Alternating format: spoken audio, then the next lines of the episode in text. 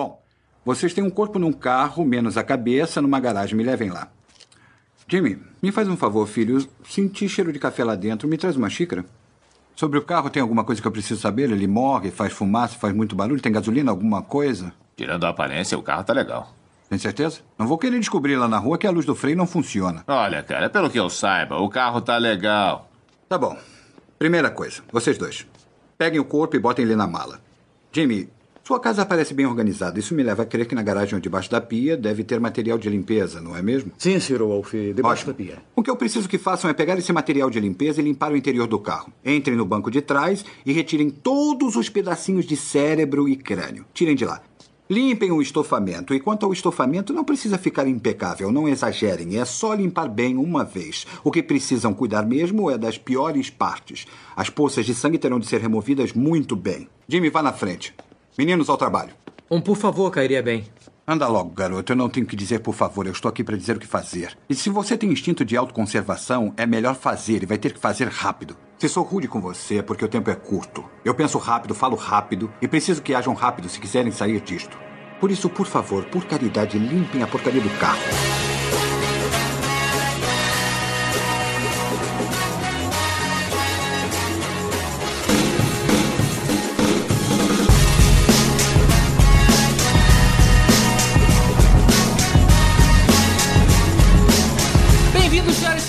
mamá. Mais um podcast para falar sobre filmes e séries de TV. Nós somos os podcastinadores. Eu sou o Gustavo Guimarães e aqui comigo, na sala de espera da HBO, com planilhas e roteiros na mão, estão eu, Vécio Parente, Imagina quando acabar o filme e em vez da cena pós-crédito ser uma piadinha, ser um trailer assim. And now, stay tuned for the exclusive preview of the new TV show based on the you just saw. Tá. Aí, ó. Esse podcast vai ter legenda, né? Esse Pô, podcast vai ter meu legenda. inglês foi tão ruim assim, eu tive ele assim. Foi em inglês que você falou? Não, a voz é que foi esquisita, Não, teu inglês foi tranquilo, brother. O lance você resolveu falar em bate-mês aí, tipo. É, foi meio Aquela Batman, voz- foi meio É aquela Batman. voz do trailer, quando você vê aquela voz do. And now. Pois é, brother, deixa eu Não, explicar cara. uma coisa. Não é aquela voz do trailer, não. Não, não é, não é mesmo, não é mesmo. cara. Eu entendi que você achou que é e tal, mas não é não. ele não foi, É, né? se o cara tivesse essa voz rouca, assim, seria o Lula, de repente. É, Esse foi tipo o Batman com dor de garganta falando, cara. É o Lula, companheiro, após o filme. Fernando Caruso, É isso aí, galera. Agora a coisa vai ficar séria. Entendeu? A coisa vai ficar séria, horrível. sacou? Yeah. É um pouco do humor que a gente vai trabalhar aqui hoje. Meu Deus. É, né? Já, já é um preview aqui.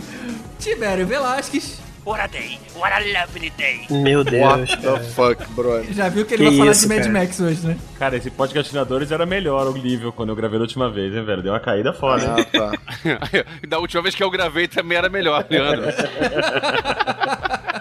Acabei de botar um spray prateado na boca aqui, porra, pra falar isso. Porra. A última vez que eu gravei era melhor também, mas a última vez que eu gravei acho que era o MDM, não era podcastinadores não. Maldito. Rodrigo Montaleão. Fala pessoal, aqui é o Rod e o negócio é o seguinte: é transformar em série o livro que virou filme, que virou musical, que virou jogo, que virou desenho. Ih, rapaz, o Rod já vem todo com planilha, já vem todo preparado, né, cara? Vai ser foda trabalhar com o Rod nesse podcast hoje, cara. E mais uma vez aqui com a Porra. gente, Leandro Medeiros. Cara, o cinema pra mim acabou, velho. Eu só assisto TV. Olha aí, rapaz. Polêmica. Apocalíptico. Em novembro de 2015, a gente experimentou um outro formato de programa que foi o Filmes que Deveriam Existir. Além do resultado ter ficado muito bacana, a gente veio recebendo um monte de pedidos pra gente fazer uma continuação. Então hoje, a gente vai mais uma vez exercitar nossa criatividade e sugerir novas séries de TV com base em filmes já produzidos. E da mesma forma do episódio anterior, a gente vai colocar na mesa não só o nome da série, como também uma trama central e o elenco. Vamos a eles então, depois dos e-mails. E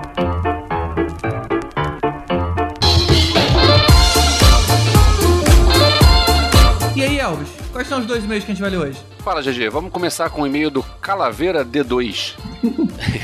É, e é um e-mail. Você tá no abacaxi voador, até recomendo dar uma olhada no abacaxi, porque é um e-mail que é mais divertido lido do que falado.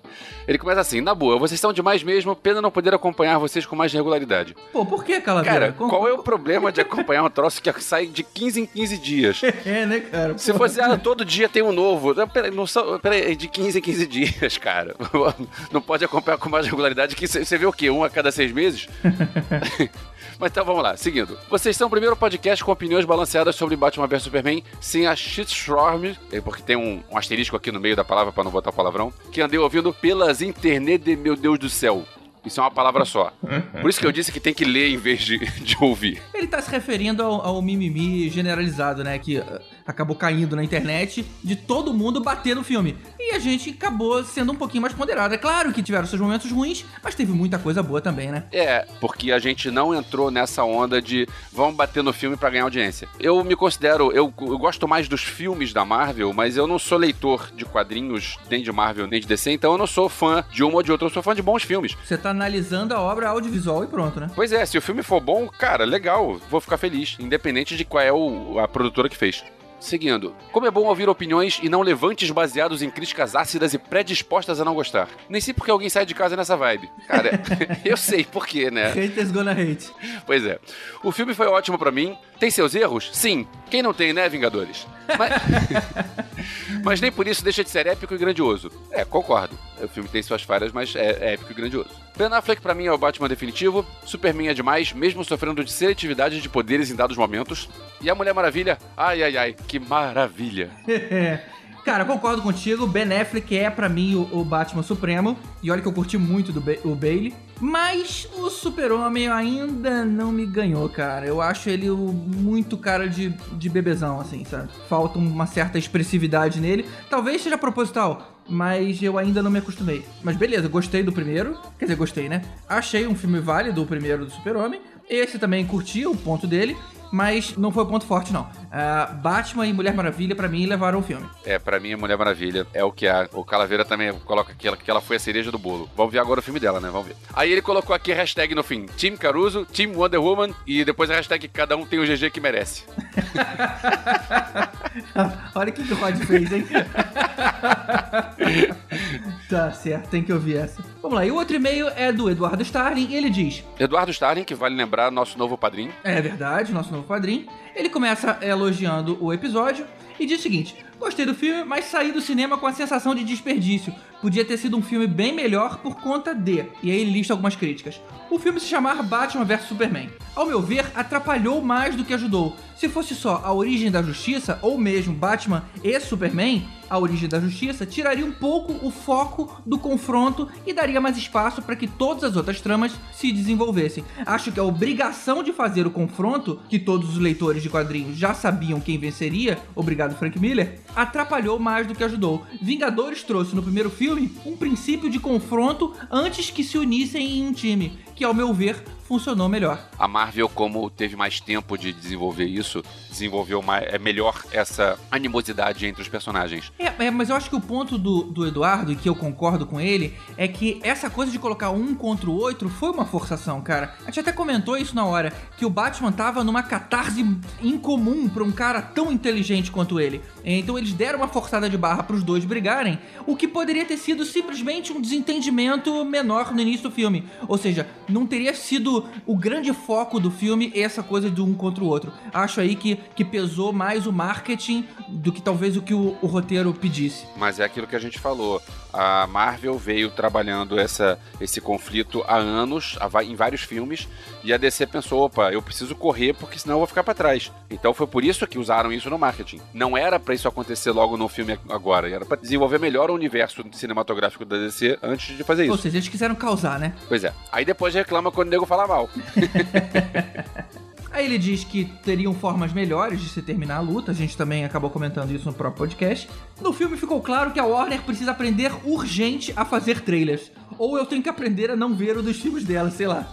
É, eu tenho evitado sempre ver trailer. É, eu lembro que teve um filme recente agora, o, o Rua Cloverfield 10, que eu vi o primeiro trailer, achei tão legal que eu pensei, eu não quero ver mais nada, não quero ler mais nada, porque senão eu vou descobrir coisa demais e não vou saber. Saiu o trailer do, do Doutor Estranho também, não quero ver, e vou tentar, o que eu conseguir ficar escapado de trailers, eu tô preferindo isso. Agora, Elvis, esse do Cloverfield, cara, o nome do filme já é um spoiler, né? Você já sabe, opa, o que vai acontecer. Você sabe que é do J.J. Abrams, você sabe que faz referência ao filme Cloverfield e você viu o que aconteceu no filme Cloverfield. Nesse caso eu não concordo, porque ele já no título escancarou o que que era. O que é uma pena, porque ao decorrer do filme você não sabe o que que é alucinação e o que que é verdade. Mas o título já deu uma escrachada. E de qualquer forma, eu acho que de uma forma geral, os trailers estão perdendo a linha, sabe? Essa coisa de ter que lançar um monte de trailer acaba Tipo assim, nego não tem mais o que colocar. Ah, o que, que a gente não pôs ainda? Ah, vamos pegar então essa parte de uma cena de luta e colocar. Eu, por exemplo, não gostaria de ter visto que o Coringa vai participar do Esquadrão Suicida. Ou que o Batman, em algum momento, vai ter alguma cena com ele. Eu não queria ter visto isso, cara. Concordo. Assim como é mostrar o Homem-Aranha no trailer do Guerra Civil foi um, um erro, e mostrar a Mu- a Mulher Maravilha no trailer do Batman vs Superman foi um erro. Pois é. Se a coisa aparece assim, de surpresa, cara, ia dar um efeito muito mais legal. E convenhamos, o filme do Capitão América não precisa ter mais esse, esse chamariz. Todo mundo já ia ver. É o filme mais esperado do ano. Não precisava ali do Homem-Aranha. A gente podia ter se surpreendido na hora. O filme mais esperado do ano, eu vi o trailer do Rogue One, tá? Cara, eu acho que Guerra Civil ganha em expectativa, hein? Em expectativa, assim. Mas não sei, né? Tem um, monte de, tem um bando de fã velho de Guerra nas Estrelas que gostou muito do episódio 7 aí, que tá querendo mais. Eu, por exemplo. Então. E pra encerrar, ele dá umas sugestões de outras sagas famosas da DC, as quais o filme poderia ter se baseado. Quem quiser dar uma olhada aí no e-mail completo do Eduardo, vai lá no abacaxivoador.com.br no post do episódio de Batman vs Superman. Obrigado então, Eduardo, que é um dos nossos novos padrinhos, junto com Mário Rocha, Sérgio Salvador, Alessandro Solari e Rogério Bittencourt de Miranda, que são os nossos iodas. Só lembrando pra quem chegou agora, Yoda é uma das classificações que a gente colocou lá no nosso Padrim. A gente participa de um financiamento coletivo no padrim.com.br barra podcastinadores, onde você pode contribuir para manter o podcast no ar com quantias que começam a partir de um real. Ou seja, não paga quem não quer. É exatamente isso. E o último agradecimento ao Josuelson, do podcast Sabre na Noite, que ajudou a gente com a pré-edição desse podcast. E você também pode mandar um e-mail pra gente no podcastinadores.gmail.com, mandar um like lá no facebook.com.br podcastinadores ou um comentário aqui no abacaxivoador.com.br. Vamos seguir então agora com o nosso especial sobre filmes que deveriam virar séries. I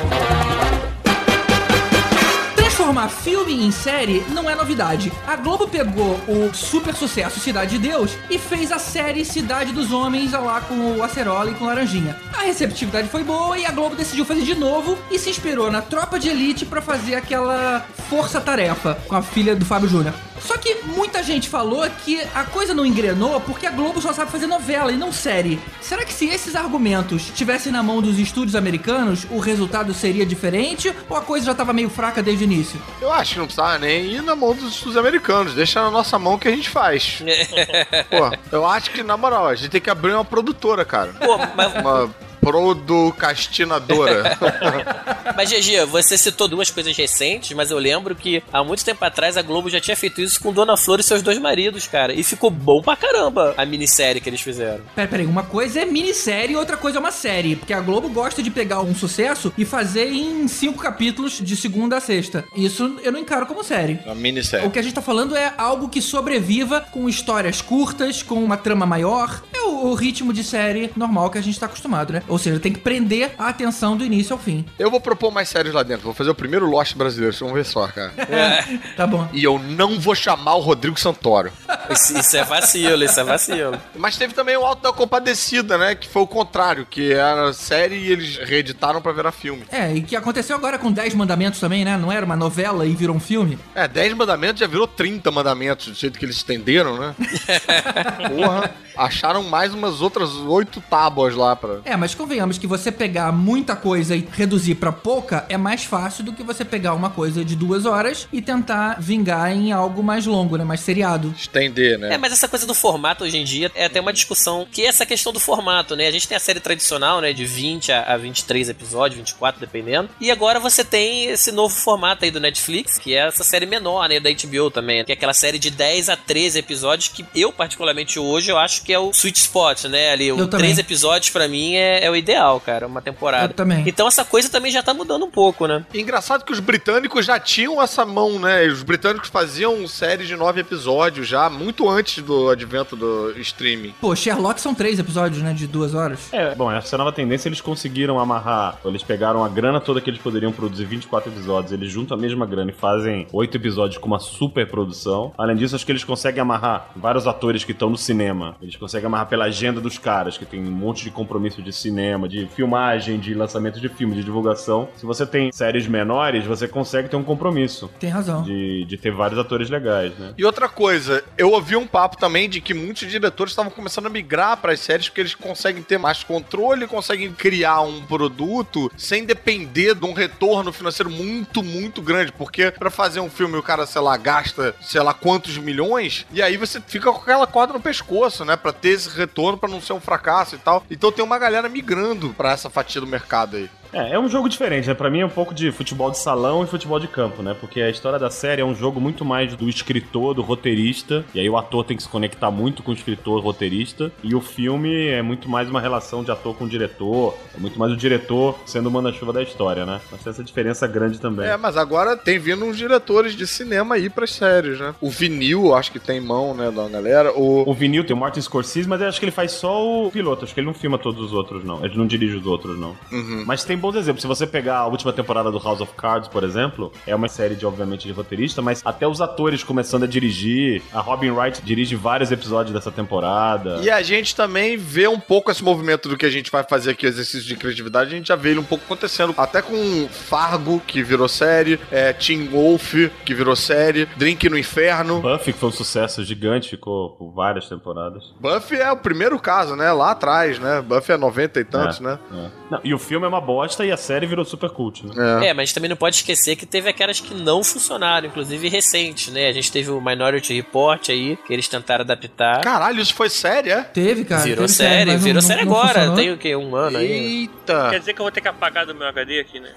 Não, não porque você certamente não baixou, porque é algo ilegal de se fazer. Não, lógico que não, brincadeira. Olha aí, ó. Tem aquela que ainda tá rolando, que é até legalzinha, que é o Limitless, que era daquele filme do Bradley Cooper, que agora eu esqueci o nome, que era, que era Poder Sem Né? Em português. É, o mesmo nome. É, caramba, esse é um filme que eu gostei muito e não vi a série. Alguém viu? É boa? Não? Eu vi o primeiro episódio, achei legal, mas não continuei. Então, no final das contas, eu não devo ter achado tão legal assim, né? Não te pegou, é verdade. Agora, tem o inverso também, né? Tem as séries que depois viraram filme. Por exemplo, o Arquivo X. Que por um acaso foi série, que virou filme, que voltou série de novo, né? É, 24 horas também, né? Teve um filme. É verdade, é, verdade. Mas é, foi um filme pra TV, né? Mas teve um filme. É, mas não passou no cinema, né? Não vendeu ingresso. Ah, mas agora vocês querem ficar avaliando nível do filme. É. Porque, cara, é difícil você divulgar isso, né? 24 horas em cartaz, né? Agora eu não vou ver nem fudendo.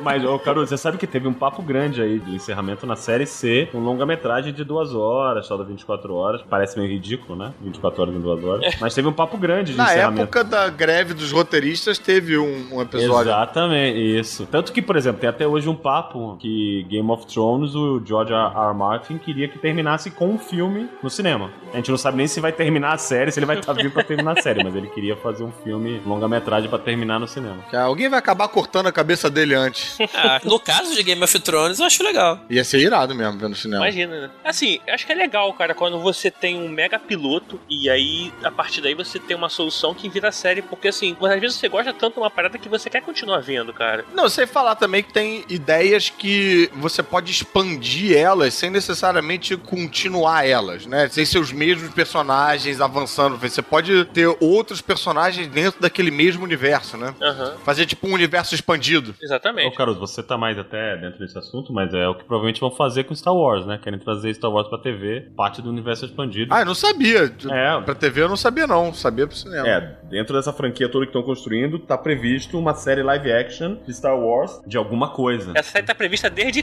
quando, né, cara? O Jorge Lucas já tinha falado dessa série de 100 episódios, não deu certo e tal. É, isso aí, esse papo rola há muito tempo. Tem uma história que eu ouvi há um tempão atrás, mas eu não sei se foi uma história que veio de alguma fonte oficial ou se foi algum papo de como a gente conhece um monte de fã de Star Wars, de repente a gente é algum papo de fã e a galera dá ideias boas, né? E que poderiam muito bem ser oficiais, mas não são. Não me lembro qual era, qual era dessa ideia, mas eu lembro que a ideia era a seguinte: é, seria uma série que mostraria o- entre o episódio 3 e o episódio 4, no fim do episódio 3, quando acontece a Ordem 66, que é quando os, os clones matam os Jedi, o Obi-Wan manda uma mensagem pros Jedi que ainda não que ainda estão vivos, Pra dizer pra galera, galera, foge porque o bicho tá pegando. E aí seria uma série onde o Darth Vader em pessoa caçaria Jedi. Pô, bem maneiro, hein? Não sei se isso realmente já passou pela cabeça de algum executivo de estúdio, mas seria uma série maneira pra caramba. Muito foda. Tomara que seja verdade e um dia isso saia do papel. Eu veria. É aquilo que a gente tá falando, né? Às vezes o universo apresentado no filme, ele é tão vasto, dá tanta possibilidade que o filme sozinho não consegue explorar. E aí cabe mesmo você depois expandir isso, ou em série, ou em jogo, ou em livro, em qualquer coisa, né?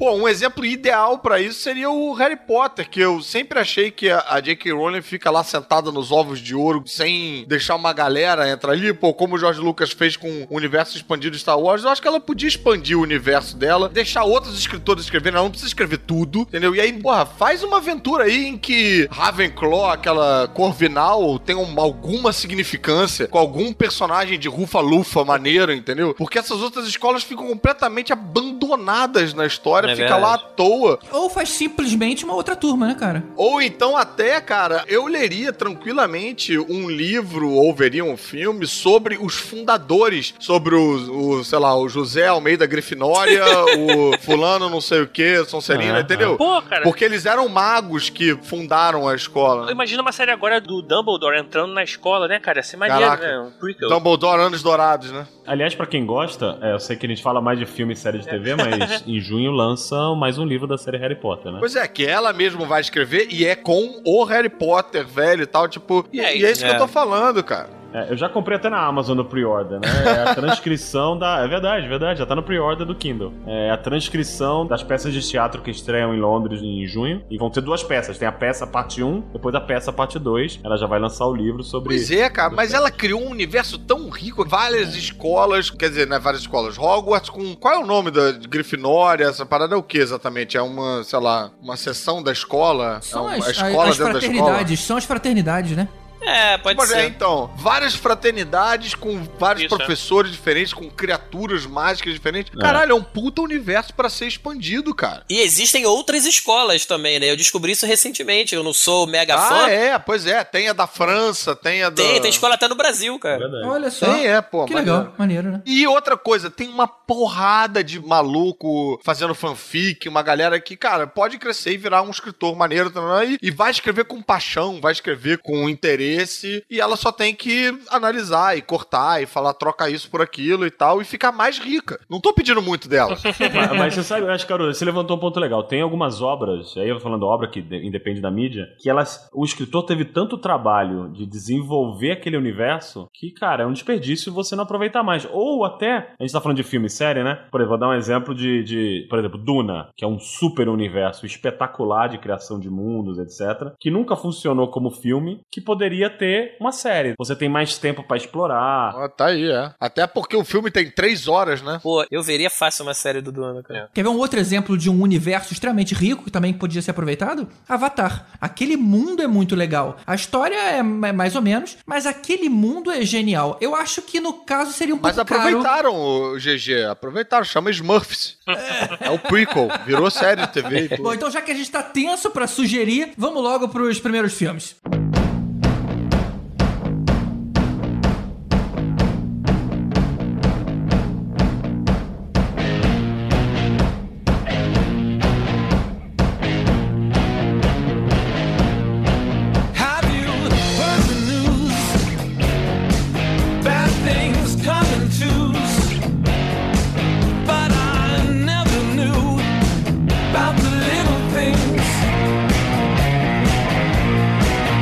começar, o primeiro filme que eu acho que deveria virar série é o filme Wanted. Não sei se vocês lembram, que ficou com o nome de O Procurado, que era o filme com a Angelina Jolie, o James Sim. McAvoy, né, o professor Xavier aí do, do X-Men novo, né, e o Morgan Freeman também fazia esse filme, né, que era aquele filme, se vocês não lembram, vocês vão lembrar com o que eu falei, é aquele filme que as pessoas atiravam e a, a bala fazia um arco para atingir o alvo. curva. Baseado na história em quadrinho do Mark Miller. Exatamente. Que é sensacional. E é, pô, é mil vezes melhor do que o filme, né? Vamos combinar. Ah, achei o filme legal, cara. É, eu gostei do filme, né? Tanto que eu, escolhi esse filme. Mas é porque a história em quadrinho tem um negócio meio que é inadaptável pro filme, que ele faz uma citação ao universo dos quadrinhos como um todo. Tem uma espécie de um caveira vermelha junto com os inimigos do Batman. Tem um tipo um cara de barro, só que é o cara de bosta. Uns negócios que você não tem como aproveitar no filme, né? Aí eles deram aquela posterizada ali, não é a mesma coisa. É, mas o que me interessou no filme, por isso que eu gostaria de saber mais sobre ele, né? É que ele teve toda uma mitologia que só foi arranhada no filme, que era aquela questão da sociedade secreta e tal, e que a gente não conseguiu ver mais, né? E ficou aquele gostinho de, hum, esse filme parece um grande piloto quando ele terminou, né? Tem bastante material pra aproveitar ali, realmente. Pois é, né? E aí como é que iniciaria, né? Porque se vocês lembram no filme, no final, Angelina Jolie dá aquele tiro dentro de uma sala que mata todo mundo no círculo, quase todo mundo, né? E a sociedade secreta praticamente foi destruída, né? No final do filme. Então, como é que a gente continuaria a partir daí? Eu pensei, então, a gente vai começar do zero, baseado nesse universo, mas sem trazer nenhum personagem do filme, né? Até porque são atores grandes que. Tipo prequel. Não, não, não é um prequel. Na verdade, é continuação, né? Como se aconteceu o filme e de lá pra cá, os anos que se passaram é os anos que se passaram na série. A série começa exatamente nesse período de tempo, entendeu? Que nem fizeram com o Despertar da Força. Isso, exatamente, né? Então, o que, que eu pensei pra esse filme, né? A gente começaria com o nosso protagonista, que é o Jack. E o Jack, como todo garoto, né? Ele tinha na figura do pai, né? Aquela coisa do meu pai é o herói e tal. E mesmo o pai sendo um pouco ausente da vida dele, né? Aquela coisa que sempre vem em filme, né? O pai não ia na apresentação do colégio e tal. Mas mesmo assim, ele continuava tendo o pai como herói. Por quê? Porque a mãe sempre reforçava isso. E nesse caso era verdade. O pai do Jack, ele era um super espião aí do FBI, que estava envolvido em missões super secretas que decidia aí o curso da humanidade, né? E o Jack, ele não sabia exatamente de tudo, mas ele sabia que o pai dele tinha um trabalho que era importante, então ele relevava e ele sempre tinha o pai como modelo, né? E ele cresceu tendo essa figura do pai, né, de espião, de policial e tal. E ele, quando ele estava adolescente, ele recebe a notícia de que o pai dele desapareceu numa missão, né? E a partir Ô, daí Rod, rapidinho, deixa, eu- deixa eu te interromper rapidinho aí. Você escreveu quantas páginas desse episódio Hum. Não, piloto? esse é só o piloto, esse é só o piloto, é só pra situar. Eu tô bolado com o grau de detalhe da sua discussão. Minha descrição não vai Ô, ser GG, assim, me não. convida pra um próximo, cara. Eu acho que eu não tô me sentindo muito bem. De barriga. Caralho, brother. Desde o outro, cara, Rod Wood. É. A gente precisa trocar a ordem, porque fazer depois do Rod não é legal, não. Não, mas isso tudo é um flashbackzinho, que falando assim fica maior, mas é um flashback no começo da série, né? Esses são os primeiros cinco minutos só. Caralho, brother. E quando ele descobre que o pai foi dado como morto, né? Ele sumiu numa missão, ele resolve seguir a carreira do pai, né? Então ele, ele começa a treinar desde jovem e tal. E ele entra pra academia do FBI e lá ele deslancha, ele é o melhor cadete dos últimos anos que o FBI teve. Inclusive, ele iguala ou passa recordes que eram do pai dele, inclusive, né? Ele se forma no FBI e ele entra com moral, né? Ele sai como cadete, mas com moral. Ele é posto pra trabalhar com um agente já veterano, o James, que inclusive conhecia o pai dele e já tinha trabalhado com o pai dele, né? E esse agente veterano coloca ele num caso que era um caso misterioso de alguns assassinatos que estavam acontecendo. Que a perícia, a perícia tinha um problema. Eles não estavam conseguindo traçar a origem do tiro, né? Do disparo. Eles não Fazer a balística. eles não estavam conseguindo fazer a balística com sucesso. Eles falavam, não, não é possível. Uma bala não pode fazer esse caminho. Tem alguma coisa que a gente não tá pegando. E foi esse caso que caiu na mão do Jack, né? E o Jack, ele entrou no FBI, além de seguir a carreira do pai que ele se orgulhava, também pra tentar descobrir mais informação sobre o paradeiro do pai. Porque o pai foi dado como morto, né? Nunca foi confirmado. Ele simplesmente sumiu numa missão. Então, além desse lado dele querer seguir a carreira do pai, ele também entrou pra tentar descobrir, né? E nessa primeira missão que ele pega, que são esses assassinatos misteriosos, né? Ele começa, ele era um cara brilhante, então ele começa a levantar algumas informações e ele começa a identificar a presença de uma mulher jovem, misteriosa, que estava sempre nas cenas desses assassinatos, né? Até que ele recebe uma notícia anônima, uma dica anônima do próximo assassinato. E ele vai atrás dessa dica que ele recebeu E, obviamente, chegando lá, era uma emboscada e ele se dá mal. O assassino era um cara do nível super alto, apesar dele ser um ótimo agente, ter passado com louvor na academia e tal. E quando ele tá ali quase é, derrubado, o assassino já ia finalizar ele, vem um tiro do nada e mata esse assassino. E aí aparece a mulher que ele via nos vídeos, que é a Hope. Ela se identifica, ela fala: Eu sou a Hope e eu tô aqui para te ajudar. Mas quem é essa? Seria a Angelina Jolie? Seria o personagem dela? Não, não. Seria o papel equivalente, mas é uma outra personagem. A Angelina era Fox no filme, essa é a Hope. Né? E ela fala: Olha, eu, eu tô aqui para te ajudar. Peraí. Oi. Peraí, peraí. Tu deu até nome pra É, personagem? pô. Os personagens têm nome, cara. Caralho, brother. Ela fala: Eu tô aqui para te ajudar. É, não, olha só, olha, eu vou te interromper novamente. Não, agora eu vou fazer o advogado do diabo. Pra você vender uma série num network, entendeu? Lá no, num canal, num HBO, esses malucos, eles têm hora. Eles não podem ouvir o piloto inteiro com os É personagens. isso você nunca ouviu aquela máxima de que você tem que descrever a parada em cinco linhas? Você tá faltando o roteiro Ô, Rod, todo, Rod, Tem um cara. negócio que chama assim, elevator pitch. Exatamente. É o tempo que você... É, é uma subida de elevador. No tempo que você tá no elevador com o cara, você tem que descrever tua série, velho. O que acontece? Você tem que mandar em três linhas, porra, série, tá ligado aquele filme vai ser assim, acessado o arco é mais ou menos assim, pro cara falar, pô, maneiro, me escreve um outline. Aí nisso você já cobra uns 3 mil dólares só pra fazer o outline. Você já tá mandando um outline inteiro, você tá perdendo dinheiro, cara. Ou seja, Rod, tá uma merda, brother.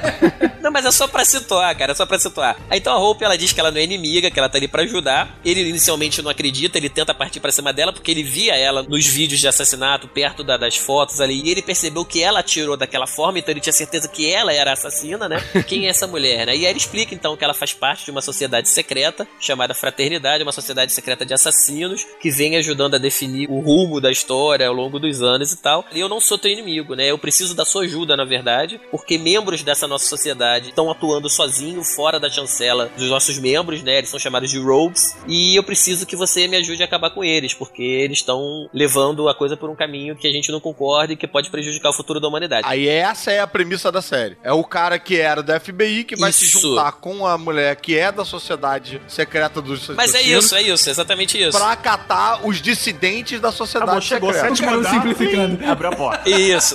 Mas é qual é o detalhe? O que, que ele teria a ganhar com isso? Ela tem informações sobre o pai dele. Então, em troca, ele vai trabalhar com ela e ela vai liberando as informações que ela tem do pai dele, além de incluir ele nessa sociedade. Então, ele vai ter aquele treinamento que ela teve, ele vai aprender a usar um tiro. Então, assim, basicamente em termos de formatação de série, você tem aquelas tramas menores que são os rogues que eles vão buscar. e em Isso, arco exatamente. maior você tem a busca pelo paradeiro do pai e pela história do pai. e Pelo paradeiro do pai, você tem o treinamento dele, a inclusão dele nessa sociedade. Basicamente que nem Flashman, né? Mas aí, aí sim, nesse caso é igual Flash. Ela serve como crime da semana, mas a gente também tem essas questões maiores pra trabalhar por trás, né? É, não, eu não falei Flash, eu falei Flashman. Não, não, mas eu falei o Flash. seriado japonês. Flash. Ah, tá. E, e Tá. é uma série de crime da semana, né, né Rod? Funciona assim também, né? Ele tem o caso do dia e ele tem aquela cena final que trabalha O mistério- a, a trama maior, né? O Mistério Macro. E você teria um chefão que eu não vou entregar agora, mas no meu desenho final a gente vai descobrir que o chefão, na verdade, era o pai dele. Que ele era dessa sociedade e ele se virou contra e tá atuando sozinho. Maneiro. Aí quando vazasse, ele ia ter que inventar uma outra porra, que nem rolou em Lost. É, ele é o avô dele, é, não sei o quê. É, então. Então, assim, basicamente esse é o plot. A série seria numa pegada da série Alias do J.J. Abrams com a Jennifer Ah, Garner. maneiro, que ela era exatamente isso, né? Ela tinha uma parte de espionagem, né? E tinha uma parte mística, que era aquela do Sloane lá, né? Então seria mais ou menos nessa linha, porque o Wanted, ele tinha essa parte dessa sociedade, né? Que tinha o tear do destino, né? Não sei o quê, que saíam os nomes de quem deveria ser assassinado e tal. Então a gente exploraria essa parte mística também quando fosse a parte dentro da, da fraternidade, né? E seguiria mais ou menos nessa linha. Esse que você deu entregar agora. É, não, isso pode ser um exercício criativo interessante, descobrir maneiras diferentes de se matar serialmente, entendeu? Do jeito que ninguém consegue descobrir. Uma porrada de gente que, sei lá, acorda sufocado na lama, em casa, e não tem lama em casa. E aí o episódio é descobrir essa porra, né? O cara que consegue sufocar as pessoas com lama.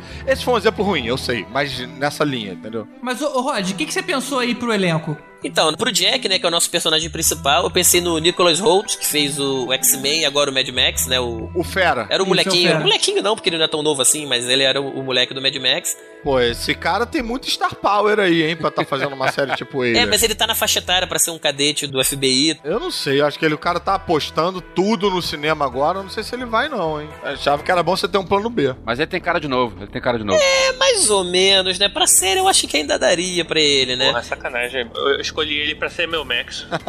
Olha só, pra essa sua série aí, que é uma sequência, provavelmente bastantes episódios, não, mas pra minha série da HBO, eu acho que ele toparia. É, eu também acho, eu também acho. Ele ainda toparia. Então, mas eu não pensei numa série muito sequência, não. A minha ideia era, era fazer aquele esquema de três episódios. É. Não, agora não adianta mudar, não, que ele não aceitou, cara. Mas podia ser até no canal aberto. A ABC tem experimentado isso, né? É, isso não tem cara de HBO, não. A ABC tem grana, um pouco de grana pra bancar as séries, e ela tem experimentado episódios, umas séries menores, né? Então, eu acho que três episódios ali caberia legal. Então, o Jack seria o nosso principal, seria o Nicholas Holt, e a menina, que é a, a, a, A Hope. a mulher, que é misteriosa, e tal, que é totalmente B10, a Hope, eu pensei na Alexandra Daddario, que é a que fez o Percy Jackson, Percy Jackson. a que tem um olhão azul, assim, bonitão. Sabe quem é? Sei, sei, bonita ela, morena, né? Isso, morena. Ela tava naquela série do Woody Harrelson e o Matthew McConaughey, como é que é o nome da série? True Detective. Isso. Isso, ela tá nessa série também, True Detective, isso. Cara, eu acho que agora eu, como empresário do network, vou começar a foder sua série. Eu acho que. Eu acho que você tinha que botar uma atriz negra aí, cara. Tá muito branquela a tua série. Você tinha que botar uma atriz negra pra fazer par com esse cara. Pô, tá muito branquela, só tem duas pessoas até agora que ele falou, cara. Exatamente, os dois são um exemplo da branquidão, cara. É, com certeza o vilão do Rod é ser negro. Pois é, mas não pode, cara, que é politicamente Não incorreto. é assim, cara, não pode. Não, não é porque o vilão é o pai do Jack, né? O- Mas sabe quem é negro? O James, o agente veterano que trabalha com ele. Ah, é, aí o, O bundão é mordomo negro. era negro. É, o James era negro. Ah, pelo amor de Deus. Sabe o que eu acho que seria interessante? Porque rolou até uma certa crítica. Mentira, não rolou crítica nenhuma em relação a isso, não. Mas, é, mas tem essa questão no filme original, no Wanted, o quadrinho, o traço é igual a Halle Berry. E aí, na adaptação pro cinema, virou a Angelina Virou Jolie. Angelina Jolie. E aí, se você faz esse caminho contrário agora na série, você ainda pegava um, um bafafá da mídia e ainda pegava um apoio aí dos fãs mais ferrenhos da série, né? É verdade. Da série não, Considera da isso É, aí, dos cara. né? É, desculpa, da série em quadrinhos, né? Da É, revista em quadrinhos. Mark Miller. É, não, a, a Hope poderia tranquilamente. É, é só achar realmente ali pra se encaixar nessa faixa etária que não pode ser muito velha, né? Ela tem que estar ali na, nos seus 20, a 25, a- até, até os 30 forçando uma Tem que barra ser ali, essa mas- molecada aí, né? Não pode passar disso, né? Maneiro, tá aí, elaboradaço. É, então, o nome da série seria Wanted Weapons of Fate. Cara, até. Quando você acha que o Rod já terminou, É. Moleque, puta que eu... E ainda arranjou um nome bem ABC mesmo, né? Bem ABC. Podia ser só Weapons of Fate, só, né? É, talvez, pra não fazer referência com Wanted, pode ser. Não, Não. precisa ter o nome. Não, mas não, tem que ter o ter um ter cara. um é a franquia, cara. Tem que ter aí. É, o- mas às vezes você não precisava de Wanted. Não, precisa. Entendeu? Precisava É. de Wanted. Puta que pariu. Nossa. É, não foi boa não, cara.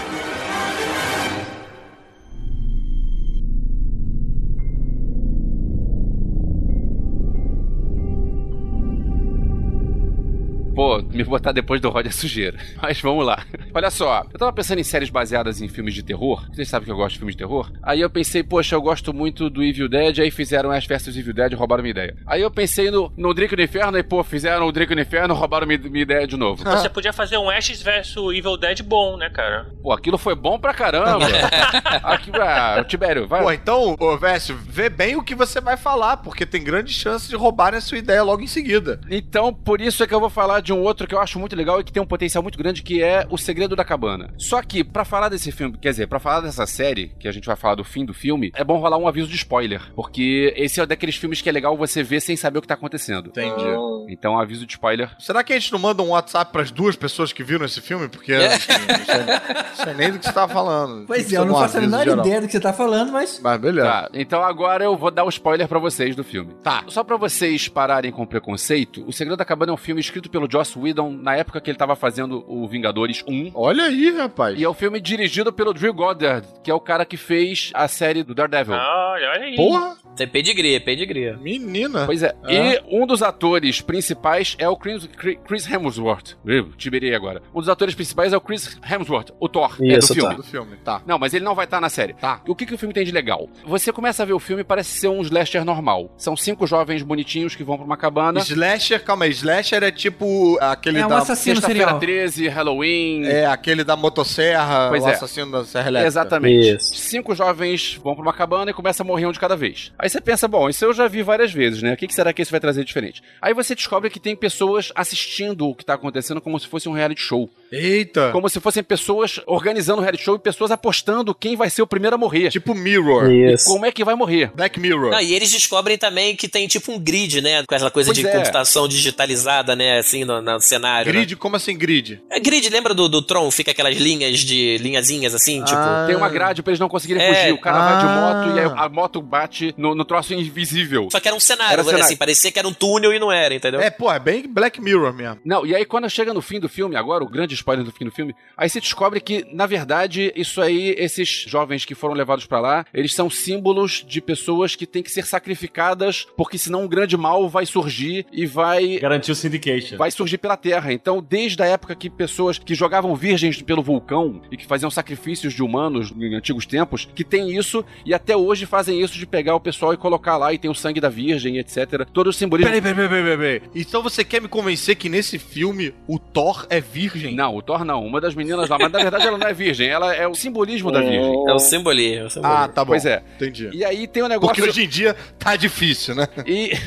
Pois exatamente, tá difícil. E aí eles têm um negócio lá que eles vão pra tipo um porão da cabana e tem vários objetos e cada um dos objetos libertaria um monstro diferente. E a aposta do pessoal que tá lá no pseudo reality show, que depois você descobre que não é um reality show, é que eles estão é, apostando pra saber qual monstro que vai ser libertado. E tem uma hora que mostra que são vários monstros, tem tipo um monte de gaiolas quadradas. É tipo um zoológico, né? Pois Só é. que com uma, uma em cima da outra, né? Mas uma quantidade imensa de monstros. Eu fui catar na Wikipédia, eu descobri uma página que fala que são 139 monstros. Caralho. E aí você vê alguns só, você não vê tudo direito no filme, porque isso é tudo muito rápido. Tem uma hora no filme que soltam, porque eles conseguem soltar vários ao mesmo tempo. Esse é bem legal. Cara, essa cena que soltam todos é aquela cena que você vê várias vezes e pensa, cara, é muito monstro atacando ao mesmo tempo. É muito legal. Ah, mas peraí, isso é o filme. Isso Como é o é que filme. seria a série? Pois é, a série é o seguinte: se você tem 139 monstros que tinham lá no filme, que tem à disposição, e você só usa um de cada vez, então por que não pegar um cara que nem o Eric Kripke, que é o cara que inventou o Supernatural, não é o cara que continua o Supernatural até hoje. Ele já largou o Supernatural, porque afinal o Supernatural ficou ruim, todo mundo sabe disso. Mas na época que o Supernatural era a série do monstro da semana, esse é a série perfeita pra ser a série do monstro da semana. Porque você pode pegar um grupo de jovens e colocar lá e você ter o monstro novo. E como é que esse monstro vai atacar e quem vai descobrir isso e como é que vai ser, se o pessoal vai conseguir escapar ou não. E você tem várias opções de monstros diferentes. Entendi, sendo que, na verdade, o protagonista é mais o monstro do que as pessoas. As pessoas podem morrer todas,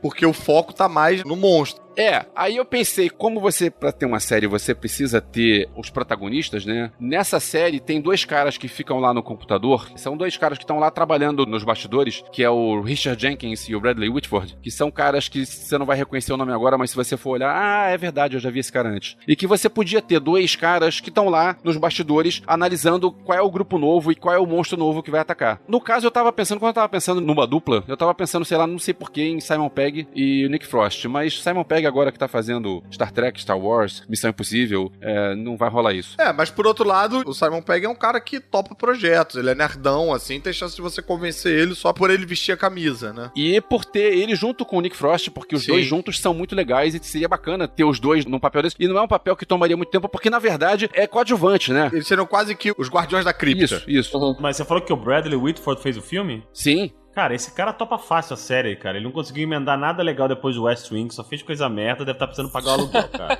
ele tá fazendo o pai do Jake no, no Brooklyn Nine-Nine, tá precisando pagar o aluguel. Pois é, eu acho que ele toparia, eu acho que ele toparia. a tua série. Spoiler alert. Ele morreu. Quem? O personagem morreu, não o ator. Eita. Cara, mas uma série que tem 139 monstros, você não pode ressuscitar um cara, velho? Não é possível. não é possível. Que esse é o furo da minha ideia pra você.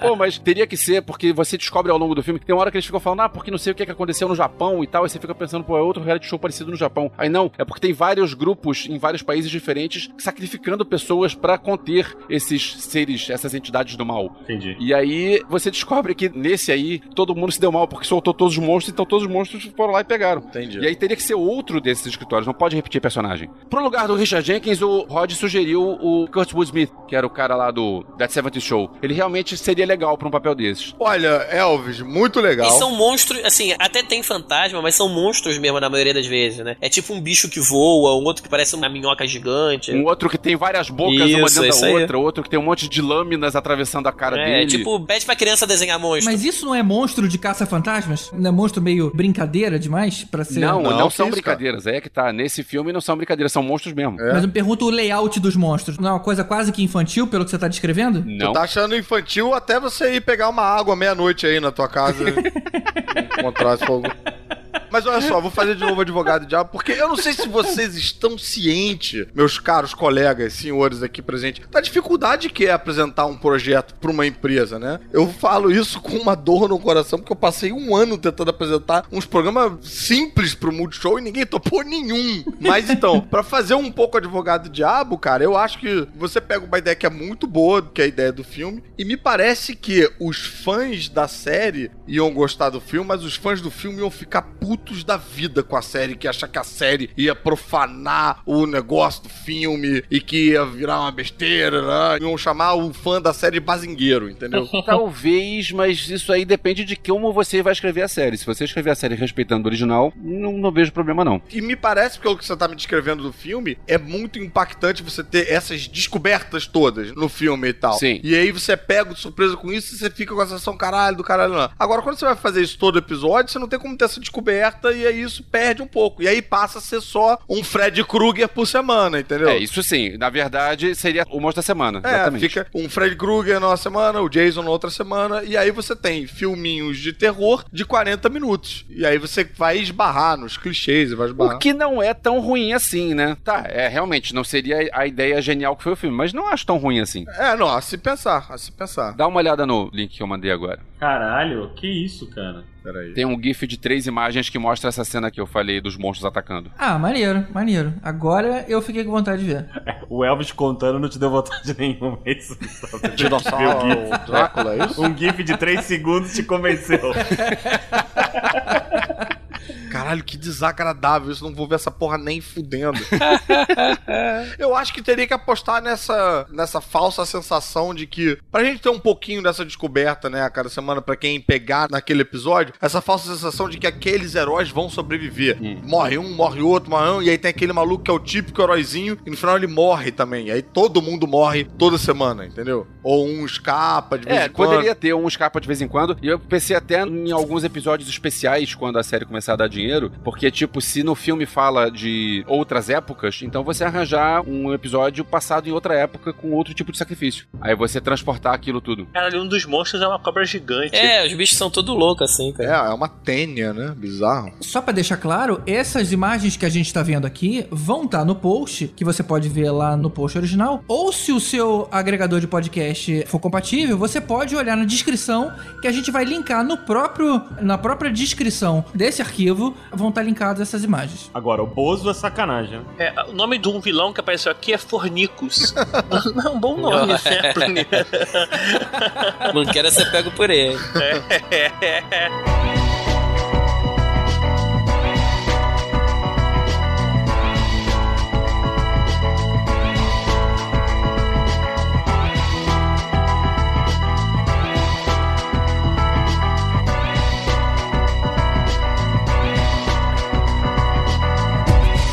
Bom, o jeito que eu pensei a minha série, na verdade é um pouco diferente, porque eu não tô nem aí pra integridade criativa, esse blá blá blá todo. Eu tô interessado em ganhar dinheiro. É Boa, boa. você tá pensando em mercado, né? É claro, eu tô pensando no mercado. Você quer largar essa vida de ser convidado de podcast. Você quer ter o seu próprio. cara, é, eu quero comprar o de atiradores, entendeu? e vocês têm que me aturar. E obrigar a fazerem o tema que você quer. É isso aí. É só barrados no baile. É isso aí, só musicalzinho. então é o seguinte, eu foquei em duas coisas. Um é o conceito e o outro é o Star Power. Acho que vocês todos viram os filmes do Jason Bourne. Sim. Começou com a Identidade Bourne, depois teve mais alguns filmes com o Matt Damon. E depois saiu o Matt Damon, fizeram o último filme que foi o Bourne Legacy com o Jeremy Renner, que é o Gavião Arqueiro. Gavião Gavião Arqueiro Arqueiro. dos Vingadores. Qual é a história? Na verdade, esse último filme nem fez muito sucesso nos Estados Unidos, fez bastante sucesso fora dos Estados Unidos. Nos Estados Unidos, basicamente, ele empatou o investimento que foi feito no filme, mas fora fez bastante sucesso, eles vão até fazer uma sequência. Mas qual é a ideia? Esse filme mostrou pra gente uma outra parte do universo que era alguma coisa do tipo. Tinha uma, uma frasezinha em inglês que era junto com o filme que era There was never just one. Que é tipo, ele nunca foi o único. Então, foi um pouco da história dos outros caras que faziam parte daquele projeto, ou aquele programa Treadstone da CIA. Então, o legal é a gente começar a pensar, pô, mas como é que ia funcionar essa história desses outros caras, né? Que aqueles caras eram caras que eles não eram só super treinados.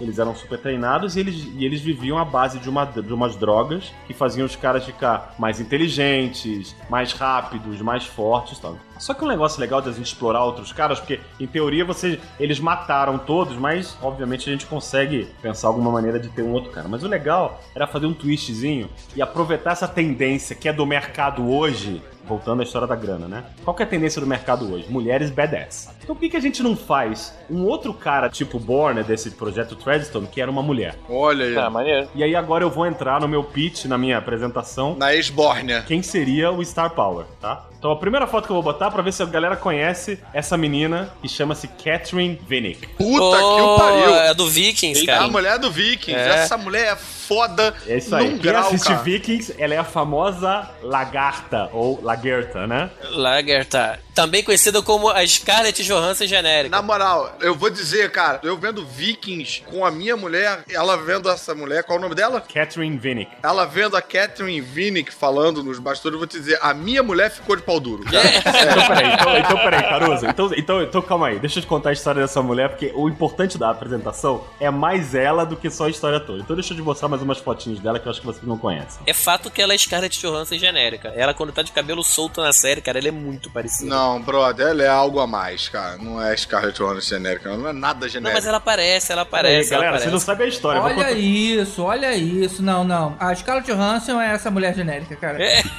Pô, mas agora que o Rod falou, eu tô achando ela parecida um pouco agora com o Scarlett Johansson. é, realmente. Eu ainda não terminou, tá? O Rod estragou a minha imagem da mulher, cara. Pô, como assim comparar alguém com a Scarlett Johansson e estragar a imagem, cara? Não, ela tinha toda uma, uma imagem própria dela. Bom, mas enfim, acho que vocês entenderam, né? Aham. Vocês entenderam, né? Então, a primeira imagem dela foi pra começar a bad assice dela. Uhum. E a segunda imagem pra mostrar que a mulher é espetacular. Ela é modelo, etc. Só que tem umas, algumas peculiaridades nela que ajudam a gente a montar ela nessa história, né? Primeiro, ela é canadense, nasceu no Canadá. Mas ela só aprendeu a falar inglês aos 8 anos de idade. Caraca. Até os 8 anos ela só falou russo e ucraniano. Caralho, Bruno. Então, assim, ela é fluente em russo e ucraniano. E ela é canadense, ou seja, ela fala francês também, tá? E aí o mais legal dessa mulher. Então vai guardando as informações. Olha essa foto aqui que eu vou botar agora, que vocês não sabiam. Essa mulher, aos 12 anos de idade, ela virou faixa preta de karatê. Olha aí, E ó. depois virou faixa preta de taekwondo. Puta que pariu. Hoje ela é terceiro dan de taekwondo e segundo dan de karatê. Que isso? Cara, você pode dar qualquer série pra essa mulher que tá na hora dela estourar. Então assim, voltando à história. Vocês estão convencidos, não? Do casting? Porra, eu agora eu tenho que ser convencido do maluco marido dela em Vikings, que eu tô achando ele um merda perto dela, cara. Então pronto.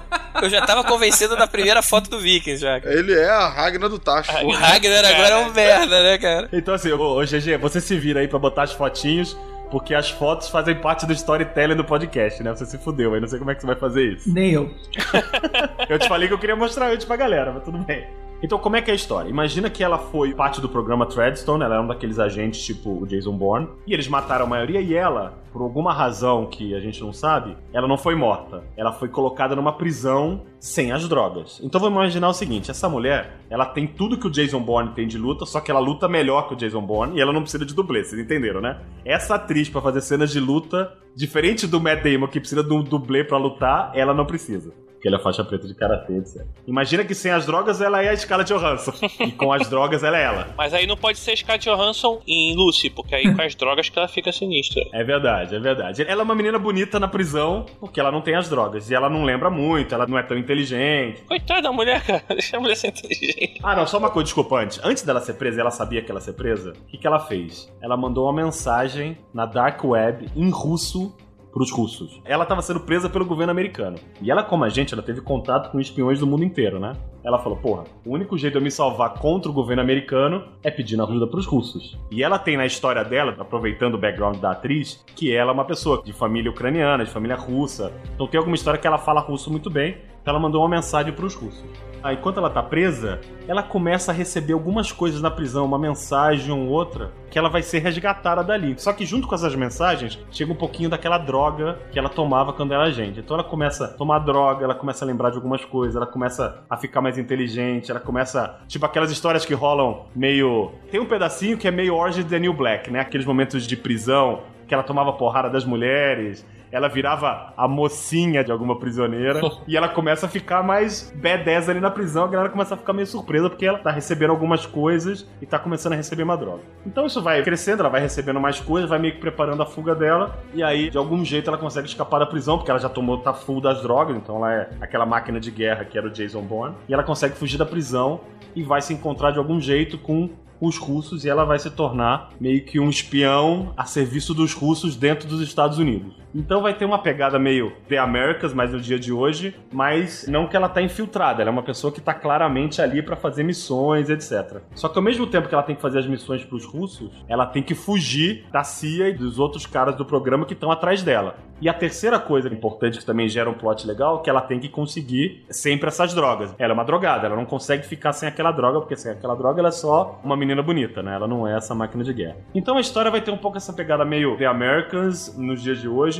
Vai ter uma pegada, vocês já citaram Alias, uma pegada Alias. Só que também tem uma pegada meio Homeland, né? Porque ela, apesar de ser uma traidora, né? Porque ela fugiu da prisão com a ajuda dos É russos. porque é uma loura que toma drogas também, né? Hã? que foi? É uma loura que toma droga. Que é uma loura que toma drogas. É uma loura que toma drogas. Então tem um pouco essa pegada também de ter um pouco da consciência dela, porque ela não queria estar traindo o país dela, ela tá traindo o governo, não o país. Então ela tem um pouco de crise de consciência e tal, então rola um pouco de Homeland também na história. Então essa é a história. Super Babe, máquina de guerra, uma atriz que não precisa de dublê, ela realmente vai fazer as cenas dela, com uma pegada de espionagem, um pouco alias, enfim, com um pouco de droga, e se a gente conseguir convencer e botar isso numa HBO Netflix, vai ter cenas bem legais. É, eu acho que Netflix é o que há. Ou HBO. né? É, HBO também. É isso. Mas vem cá, ô Leandro, como é que você vai fazer para sua personagem principal? Eu sei que a gente tá falando dessa mulher, mas como é que você vai fazer para ela ser gostada pelo grande público se ela é uma espiã russa que toma drogas? É um bom ponto.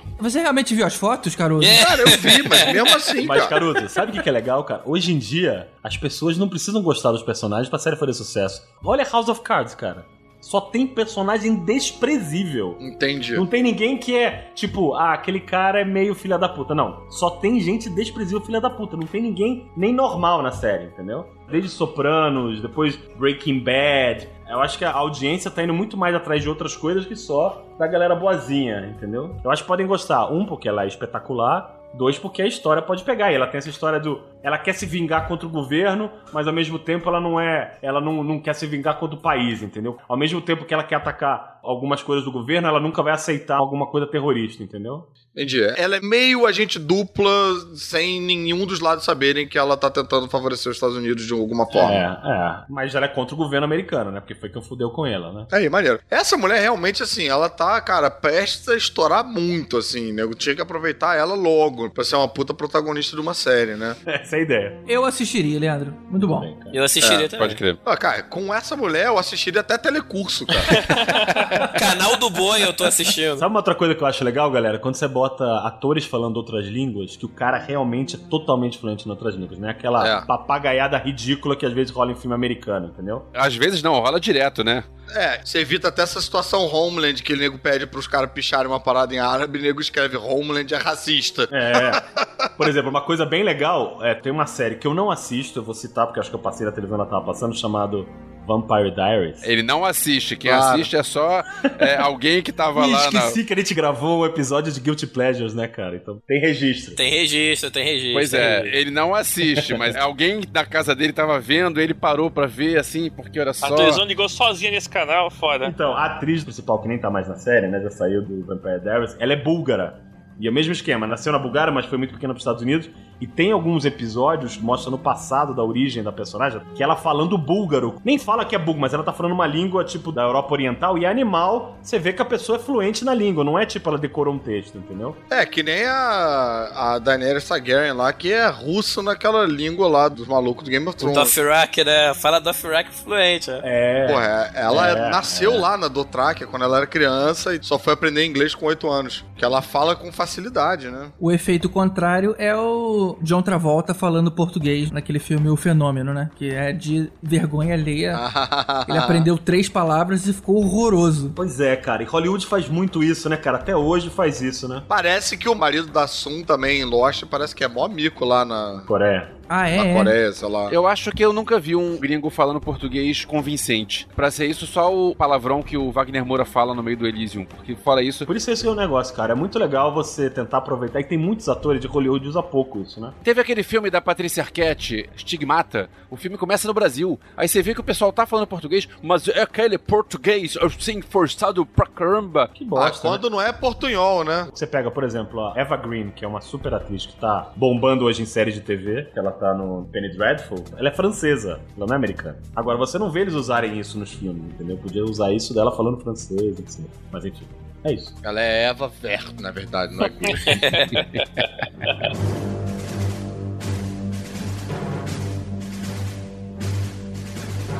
Muito bem, senhoras e senhores. Espero que vocês estejam preparados para eu explodir a mente de vocês. é o seguinte: cinco palavrinhas para vocês, senhores. De volta para o futuro. Pá!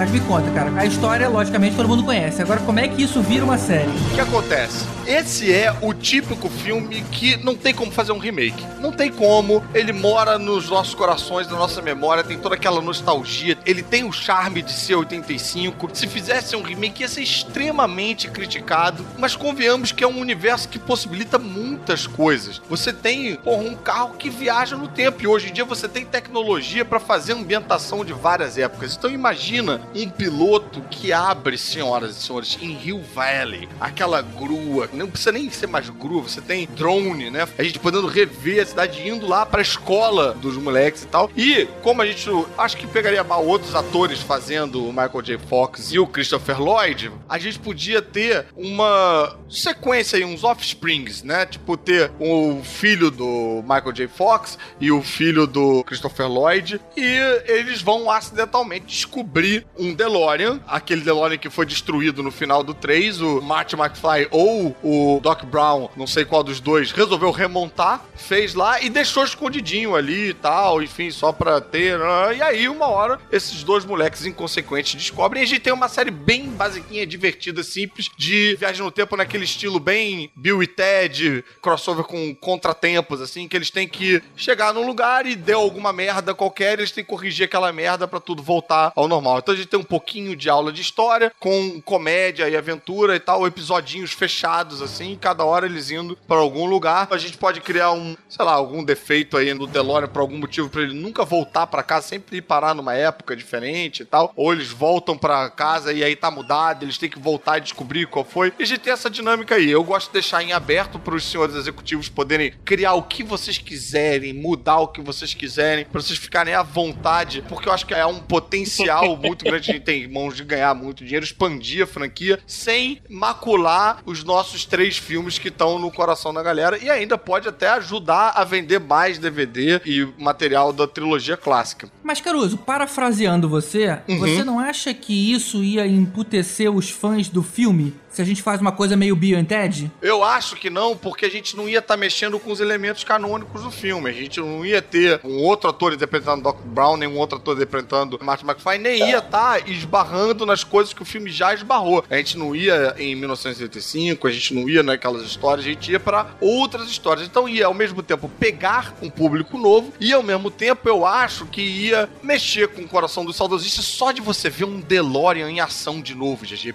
Pensa nisso. Eu acho que essa parada é legal, o Caruso, assim, acho que dá pra brincar com um fanservicezinho, já, tipo... É. Até a brincadeira que a gente viu no Despertar da Força, imagina os caras procurando algum carro legal e acha o DeLorean, puta, tem aquela lata velha. Boa. Né? E aí a galera, uau, é o DeLorean, entendeu? Então dá pra brincar um pouco. Bom, a gente não pode esquecer que o DeLorean, ele ficou enterrado no deserto por 100 anos, né? De repente, em algum momento ali, alguém pode ter achado e no último capítulo devolve. E aí o filme ninguém ia ter sabido, por exemplo. Acabou a gasolina. Esse é um caminho. É, não, e ele pode ir pra uma loja de carro, os caras vai tipo, sabe aquele esquema de adolescente que vai comprar o primeiro carro? E o cara vê um monte de carro legal, só que o dinheiro dele não dá, o cara fala, puta, mas tem uma lata velha lá atrás. e o cara vai, quando ele vê a lata velha, é o DeLorean. Ou você vai pra um carro, aí o carro explode, aí você vai, então vai esse aqui, né? Boa. E você pode, num episódio ou outro, fazer esse fanservice que o Leandro falou, botando o bife pra aparecer de repente, sabe? Parecer velho mesmo, né? Tipo, afinal, a gente tá em 2016. Boa. Legal. É, sei lá, eu não faria referência a ninguém do filme principal, cara. Eu acho que você tem razão, senhor executivo. Eu acho que a gente pode seguir sem fazer nenhuma referência pra gente deixar a série o mais imaculada possível. Quem sabe a gente não precisa nem estabelecer data, entendeu? Porque a gente sabe que no filme a gente tem 1985 icônico, a gente tem 2015 icônico e 1855. i- Não, 1885 icônicos, né? E aí a gente não esbarrar com essas datas. A gente ir mais pras datas históricas mesmo e tal, que a gente sabe que os personagens nunca passaram por ali. O presente momento é o presente momento. A gente não precisa dar ano, né? Bonito. E aí, quem eu pensei pra ser os nossos protagonistas, a gente teria uma dinâmica um pouco parecida com a dinâmica do Doc Brown e do Matt McFly, né? Um cara um pouco mais responsável e outro cara um pouco mais atrapalhado e tal, e indo até além do Martin McFly, que o Martin McFly era bem herói, né? A gente pode ter uma dinâmica, já que a dupla vai estar trabalhando junto o tempo todo, uma dinâmica de um cara faz mais merda e outro tenta limpar. E aí eu pensei pro cara que faz merda, um maluco que eu gosto muito, que fez algumas séries, não fez tanto filme, eu acho que ele tá aí, estaria disponível, seria um bom nome pra série, mas eu acho que ele não é nome o suficiente pra tá negando uma oportunidade dessa, porque ele não tá sendo chamado pra tanto filme assim, que é o Dave Franco, irmão do James Franco. Esse cara é bem, bem engraçado, sabe bem fazer esse tipo do playboy inconsequente. É. Ele fez aquele filme com o Zac Efron da Fraternidade, né? Ele tem a cara do Zac Efron, né? É. Isso. Não, ele tem a cara de James Franco também. Ele é a cara dele. ele é a cara do James Franco, igual É. do James Franco. A minha referência pra ele é ele na última temporada de Scrubs. A última temporada de Scrubs é bem merda, mas ele tá tão bem. A Eu penúltima, concordo. na verdade, eu acho. Penúltima ou última, não sei. Não, foi a última. Quando saiu o principal. Isso. A série era baseada num ator e o ator saiu e aí a série continuou. Como assim? Não não funciona. Pô, e o Dave Franco tá bem, hein, Elvis? Diz aí, ele tá muito engraçado, mesmo a série sendo uma merda. Cara, eu não vou defender ele pelos Scrubs, não, porque ele tava na época que a série tava uma porcaria. Então. É, pô, mas não foi ele que escreveu, a culpa não é dele. Sim, mas nada daquela temporada, pra mim, se salva. O filme que eu falei é Neighbors, eu não sei como é que foi o nome no Brasil. Será que é Vizinhos? Pode ser? Sim, Vizinhos, isso. É. Que é com Seth Rogen, com Isso. a Rose Byrne, e é Isso. com o Zac Efron e com o Dave Franco. Isso, e ele também fez o Anjos da Lei, né? Isso, isso. Que é o vilãozinho do Anjos da Lei do primeiro. Ah, verdade, verdade. E pra fazer o outro cara, pra ser a Scully do molder dele lá, o cara mais responsável, eu pensei no Neil Patrick Harris, o maluco lá do... How I Met Your Mother. How I Met Your Mother. Que não é um cara que tá bombando no cinema, é um puta Sim. nome de série de TV. Acho que atraiu uma galera e acho que essa dupla dá causa. Capaz, capaz. É, é. Você sabe que esse cara começou a carreira fazendo um seriado com ele era um médico criança, né? É, Doug Hauser, né? Pois Ah, é. sim, verdade, sim, tal cara. pai, tal filho. Pois é. Doug Hauser. Verdade. Achava a série irada. Mas a melhor participação dele foi naquele filme dos maconheiros lá do White Castle lá, o... Sim. Vocês lembram que era aquele japonês que queria ir no White Castle lá do filme Ah, do eu que lembro aparece desse. no Isso, isso, isso. Como é Lembro. que é o nome lembro. desse filme? É Harold Kumar, Harold Kumar, Isso, Harold Ghost White Castle. Pô, muito bom, cara. É, cara, mas eu vi esse filme recentemente envelheceu mal, viu? Vou te dizer, cara. É mesmo? Ou eu que não fumei maconha o suficiente.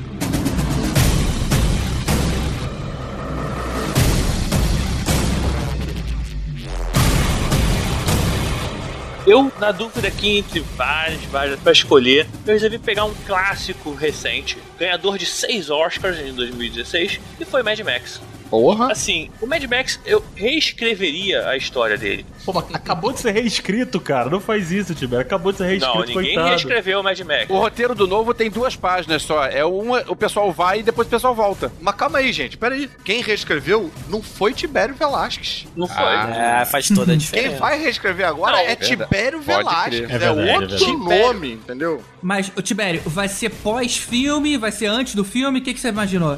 Então, eu recontaria a história do filme. Porra, eu de acho novo? Mesma história? da- A galera das antigas, tipo nós, gostarmos dos filmes antigos, a galera nova não curte, cara. Aquele primeiro filme não vende de novo, assim. Não, é. Então eu ia fazer uma série que começaria. Vou começar pela tour aqui, então. Eu tinha pensado no Nicholas Holt, mas a porra do Rod roubou o cara pra fazer a série dele. Cara, esse cara nem é tão legal assim, galera. Ah, até porque ele já participou de Mad Max, né, cara? deixa o cara lá. Já assinou contrato, ele já assinou contrato já. E aí, porque ele fez o Mad Max também, então assim, seria uma referência. Mas aí também, então, pensando nisso, eu botaria talvez o Clive Standen, que se vocês não conhecem ele, ele é o Rolo, irmão do Ragnar, do Vikings. Ah, Cara, esse boa cara é escolha, animal. esse cara é bem bom, cara. Ô, show esse maluco, hein? e é Maneiro, outro cara maneiro. que tá aí também prestes a estourar, Esse né? tem Star Power, cara. Ele é muito bom Eu também. até cara. acho que ele tem até mais do que o O Ragnar. Ragnar. A história poderia ser bem parecida, assim. O Mad Max é uma história de vingança. Ele teria lá a mulher dele, que não importa muito bem quem seja, porque ela vai morrer logo, não faz muita diferença. Pô, mas olha só, levando em consideração que ela vai morrer logo, essa é a oportunidade de chamar uma Sim. puta participação, né? É. Você não vai precisar pagar ela todos os A episódios. mulher é um red shirt, né? Eu pensei no Mad Max uma parada meio Walking Dead, sabe qual é? Você tem um mundo devastado, tá tudo na merda, falta de água, falta de combustível, aquele esquema do Mad Max que a gente conhece. Uma coisa meio Waterworld também, ao inverso, né? Mas não chegou a ser nível apocalíptico que nem foi esse último, né? A gente tá falando do início do Mad Max, quando o mundo começa a se desestruturar. Todo mundo começa a ir pro caralho. Isso. É, indo pro caralho lá naquela fase, né? E aí, assim, ele tá tentando levar aquela vida dele lá menos a caralho. Só que o cara, porra, ele nasceu lá, o pai dele sempre treinou ele a, a lutar e a se defender, porque sempre teve gangues, e já nasceu numa situação assim, né? O mundo já tava indo pro lado avesso, e aí matam a família dele. E aí o cara vai atrás de vingança contra o chefe lá da cidade lá, que tem a cidade meio que do Negan, do The Walking Dead, por exemplo, lá, do governador, que poderia ser o Brian Cox.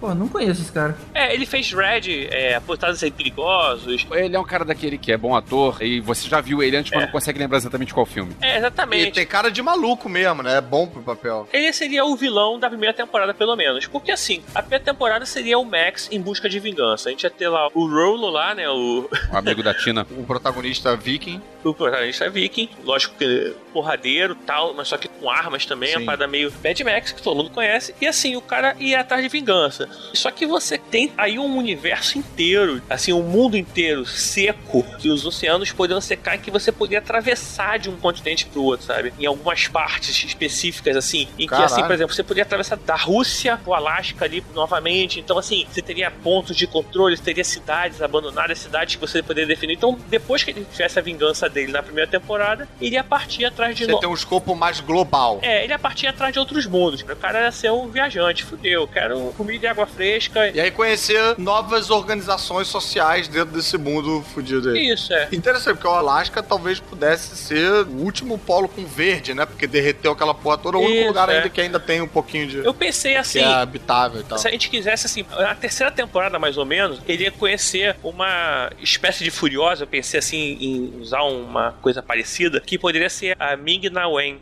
Ela faz Agents of S.H.I.E.L.D., que é a... a... Melinda, Melinda May. Isso, Melinda May. Que dá é porradeira também. E... Pô, mas ela não tá na mesma faixa etária que o teu protagonista, cara. Pô, e daí, cara? Tá tudo bem, mas ela tá no mundo, cara. Ela tá lá pra sobreviver. Ela é mais velha. e Pô, o cara não pode você pegar a tem coroa, preconceito, cara? Qual o problema, Caruso? Não, acho que você podia arranjar alguém mais na mesma. É, eu podia botar a... e Lucilio. por que esse preconceito, velho? Deixa o cara pegar a coroa, velho. Preconceito, Não, cara. sei lá, eu acho que não dá química. Olha só, mas de qualquer forma, o Max não pegou a Furiosa, né? Não, eu acho que pra você substituir a Charlize Theron, você tem que ser muito criterioso nessa escolha aí, cara. Mas pera aí, ô Caruso, rapidinho, lembra que o cara não pode ir pra balada. É o futuro pós-apocalíptico, velho. É, então cara. tenho certeza que aquilo ali tá valendo muito. Não, mas então, cara, o que eu quero dizer é que é um personagem que vai estar todo mundo de olho, entendeu? Vai estar todo mundo, tipo, caralho, quem é que vai fazer a Furiosa? Pô, a mulherzinha que pilota o avião da Shield? Não, mas ela não seria Furiosa. Eu falei, seria tipo a Furiosa. Ah, tá bom, é outra personagem. É, é. Cara, o mundo tá lá, assim. Imagina um mundo mega globalizado. Você não pode pensar que vão ter só pessoas brancas, lourinhas, não sei o que. Assim, o mundo virou um só, cara. Não tem mais divisões de países, sacou? É, Tem mais divisão de território. É tipo o The Book of Eli, né? Tipo Fallout. Então você tem, assim, vários nichos de civilização e o cara vai circulando. É um cara que não é conhecido, assim. Tipo, ele chega na cidade e aí, cara, quem é esse cara? É o estrangeiro tal. Tá em busca de quê? Só quero água tal. E assim, nisso ele vai criando as amizades e as inimizades. Não, e realmente, cara, não tem mais divisória. O que vai espalhar de chinês pelo mundo, né? É. Todo filme vai ter um chinês. E um mineiro, porque mineiro tem em tudo quanto é lugar. chinês e mineiro. De governador Valadares.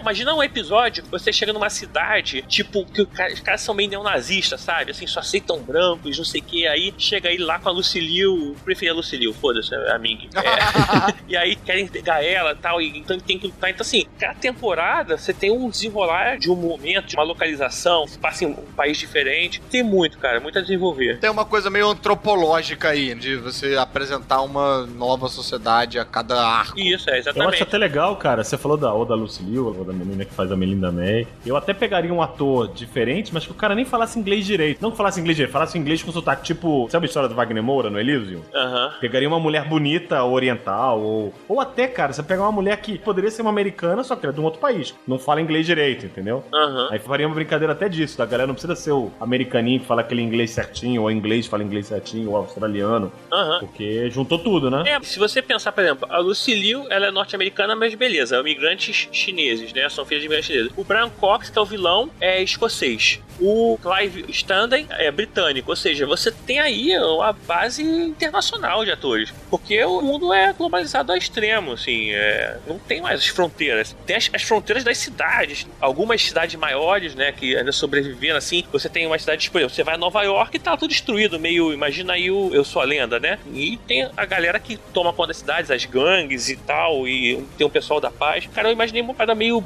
The Walking Dead, né? Só que assim, nesse caso não. Nesse caso, o que sobrou da humanidade tem um cara que tem muito dinheiro, tipo o Immortal Joe lá no Mad Max mais recente. E tem a galera fudida também. Tem os vagões aí e tal, tem que tomar cuidado. Tem a galera que quer te pegar, sabe? Tem lá o santuário lá, tipo Eldorado, que nem tem dos garotinhos lá do Mad Max 3, né? Do, ali na Cúpula do Trovão. Então, assim, é um universo muito grande, sabe? Assim, quem jogou de Fallout 3 é, também tem uma ideia também do que pode acontecer. Tem muita parada, cara. Sabe uma mulher que você podia também tentar ressuscitar e dar uma repaginada, caso a Lucy Liu não topasse e a tal da outra mulher que você falou já tivesse com 70 anos no dia de gravar? A Christian Crook, a Lana Lang do Smallville, você raspa a cabeça dela, Pô, faz legal, uma hein? parada meio badass ali. Ah, legal. Não, mas e já tá só. na hora dela ter um comeback aí, né? É, eu coloquei uma sugestão aí, cara. É que você chegou atrasado no seu casting, né? Olivia Moon? É, você quer pegar uma pegadinha oriental que você chegou atrasado, que agora com o X-Men Apocalipse ela vai bombar Ah, muito. agora já é. Mas Olivia Moon é espetacular. Olivia Munn, Psylocke, né? É, Psylocke. É. Cara, ele vai sempre querer pegar uma mulher de alguma cidade e aí vai ter um cara que é o Immortal Joe da cidade que vai ficar meio bolado. Não tem jeito, o mundo tá lá pra viver, né? O cara vai ter que circular por aí e a gente vai acompanhar essas aventuras aí do novo Max, né? E ele infelizmente vai ter que sair pegando meninas igual a Lucy Liu e a Olivia Moon por aí, né? É isso. Não, não, não, não é isso. Porque afinal é o roteiro do Tibério, então o Tibério e Lucilio, é- ele vai insistir com a Lucilio. Não tem A jeito. Lucille vai estar na. na- Cara, na- se você botar ele em uma cidade pegando a Emma Stone, eu assino agora o contrato. Ah, Ô, olha- ato olha- falho. Olha, olha o É. ato falho. Olha o ato A Emma Watson. falho. Que Emma Stone, cara? É, que que eu tô sendo Meu Deus podcastilizado? do céu. O cara é viajante, Curtidor. Viajante. É um curtidor da vida. Você pegou o Mad Max e virou uma parada fanfarrona, tipo. O cara é o pegador do mundo pós-apocalipse. Caralho, brother.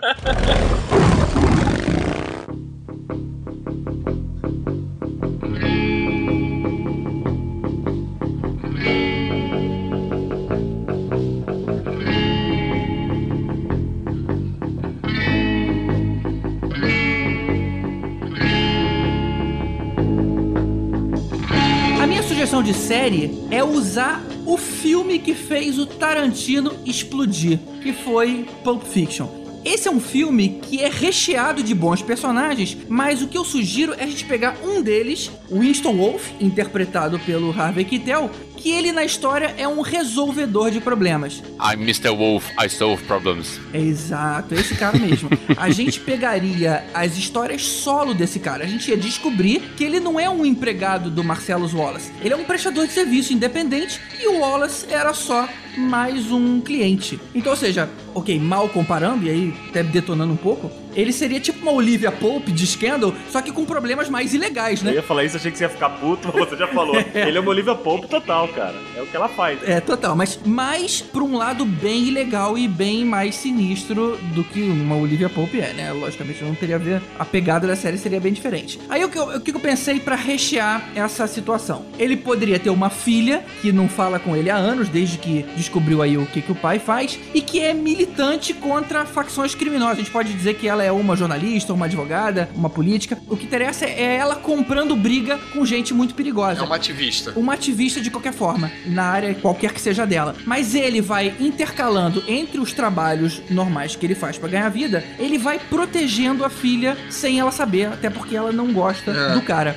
Pra pra dar uma pimentada, a gente pode fazer algo tipo assim: ele tem um amigo de infância de alta confiança, mas que trabalha pro governo num cargo político alto. Então, ou seja, ainda assim, ele tem uma, uma relação de amizade com o cara que um, raramente pede ajuda pra ele pra resolver alguma questão que o governo não pode se meter. E eu não tô dizendo nada apelativo do tipo, ah, fazer missão especial. Não, não. Parada ilegal mesmo, tipo House of Cards. Olha, você dá um jeito naquele político que ele tá detonando a minha causa ou qualquer coisa do tipo. Seria a parada ainda bem criminoso, digamos assim. A única coisa que me preocupa, e aí pensando no formato série, é que Pra ele fazer isso, e lembrando que eu tô pensando numa série, não HBO, não Netflix, tô pensando numa série de canal aberto. Uma coisa Fox, um ABC. Porra, caralho, não dá pra fazer esse canal aberto não, GG. hardcore, cara. Hardcore É? é tua parada aí, É, eu velho. acho que é meio, bem pesado. meio O- O forte. hardcore seria se você fosse meio usar um pouco de cenas mais explícitas. Eu tava pensando em pegar uma coisa um pouquinho mais pop. Sem sangue? Sem sexo?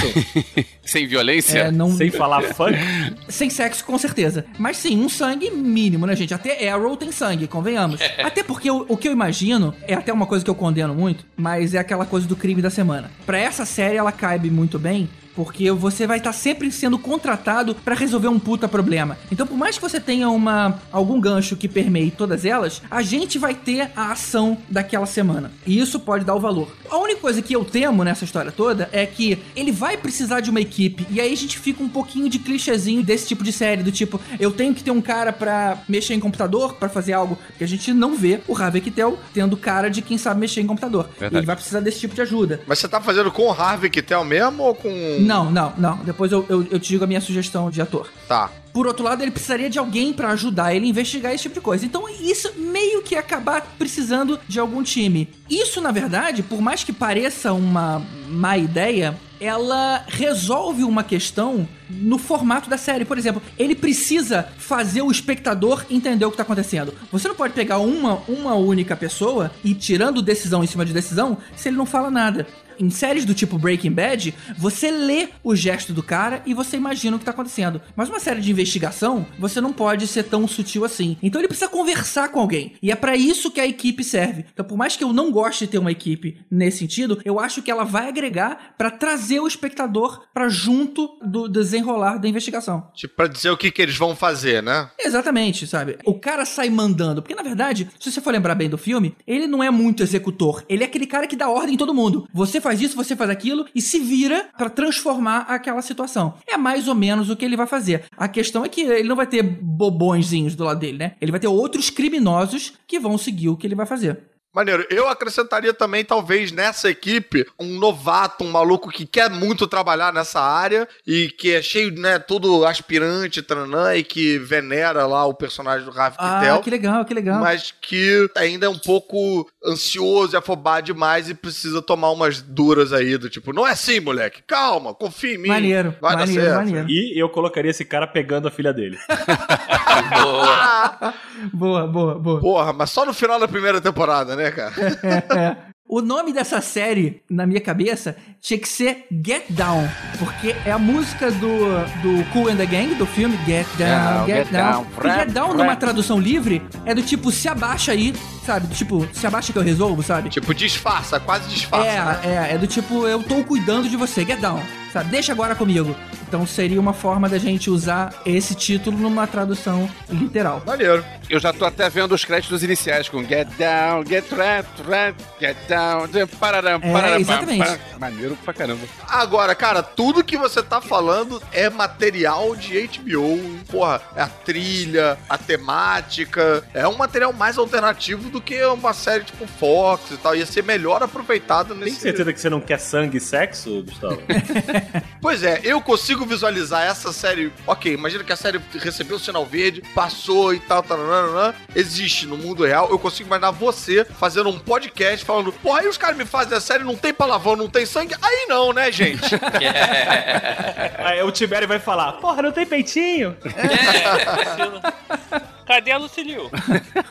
Convenhamos que uma série saindo do, do Tarantino, talvez ele nem liberasse se fosse uma, uma pegada mais leve, tipo Mentalist. Eu É. tendo a concordar com vocês que talvez ela precisasse de uma pegada um pouco mais explícita. Você vai ter que ganhar menos dinheiro e mais prestígio artístico. Exatamente. É, mas aí você vende pra um outro canal, não precisa ser o HBO, tem esses canais novos querendo fazer um negócio mais. Tipo como o History Channel fez com Viking, sabe? Você vende pra outro canal aí. Ah, tem o Stars também, que não liga de mostrar putaria. Até a Amazon entrando na jogada, né? É pra PMC também. Cinemax. Pulo. É, pô. Então, personagem principal. É logicamente que a gente não pode usar o Harvey Keitel, porque ele vai estar bem velho pro tipo de ação necessária. Mas a gente pode pensar numa versão mais jovem dele. Eu pensei naquele Dermot Mulroney. Sei quem é. Busca a cara deles aí que vocês vão. Esse, esse é aquele cara que é quase galã. A gente já viu um monte de filmes dele, ele quase galã. Isso, e... é o Ah, quase maneiro. galã. Pois é. Ele faz Shameless. Esse Dermot Mulroney fazia filmes com a Julia Roberts. Sim. Ah, sei quem é esse maluco. Não esquece que eu sou convidado pros musicais pra comédia, é, comédia romântica. sou especialista. Temos um especialista aqui. É. né? Porra, gente, o casamento do meu melhor amigo. Cara. É Isso. isso que eu queria lembrar. Ah, Falei, Julia Roberts. Ah, esse cara é legal, É. cara. Casamento do melhor amigo, é. Legal são as referências, né? Shameless. É que eu, eu- eu só não acho ele muito malandrão, viu, cara? Mas ele pode passar aí pra um Harvey Keitel mais jovem, mais meio badass, né? Ele é meio bonzinho, sabe? Meio galanzinho, cara. Mas ele é mais jovem. Eu acho que o Tadeu já tá falando no sentido de que ele é mais jovem do que o Harvey Keitel, mas ele é mais velho do que a imagem que a gente tem dele. Exato. Do próprio Demon Moroni. Mas você não acha que tinha que ter um cara com uma carinha mais de filha da puta, cara? Eu toparia um cara um pouco mais calejado também. Um cara um pouco mais velho ainda, pra emular mais um Harvey Keitel. olha. Tipo quem? Pois é, cara. Eu só fui até aí. E se for seguir o universo Tarantino e pegar o Michael Madsen? Porra, boa! Porra, Michael Madsen, cara, ele é o Harvey Keitel mais novo total, velho. O problema é que eu acho que ele tá meio velho, né? Cin- 58 ele é. Mas aí ele com cabeça branca já vira um Harvey Keitel. Como é que ele vai ser o Harvey Keitel se ele é um Vega? Mas não nesse filme. É, total, cara. Eu acho Ia que. ser meta, ia ser meta, cara. Mas ele é um Vega, gente. No universo do Tarantino, ele é um Vega. Ele não pode ser um. Mas ele ia estar interpretando outro ator, cara. É outro personagem, eu digo. Porra, ele, ele não faz o Vega em Oito Odiados, por exemplo. Mas galera, ele tem 60 anos, hein, cara. Mas exatamente, a gente precisa do cara um pouco mais velho. Pois é. Pra ser mais Harvey Keitel. Tá. E o Tim Roth?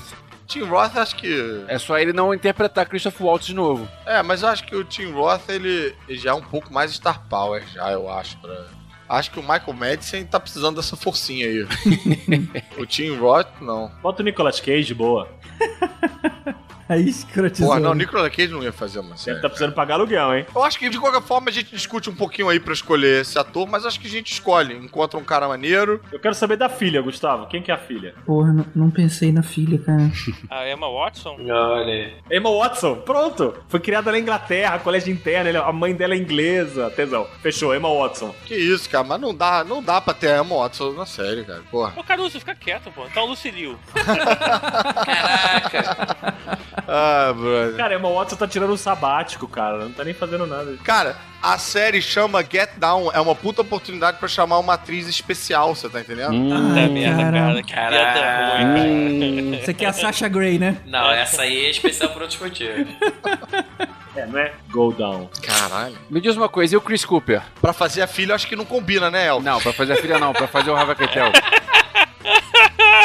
Eu verso não entendi nada, cara. Chris Cooper.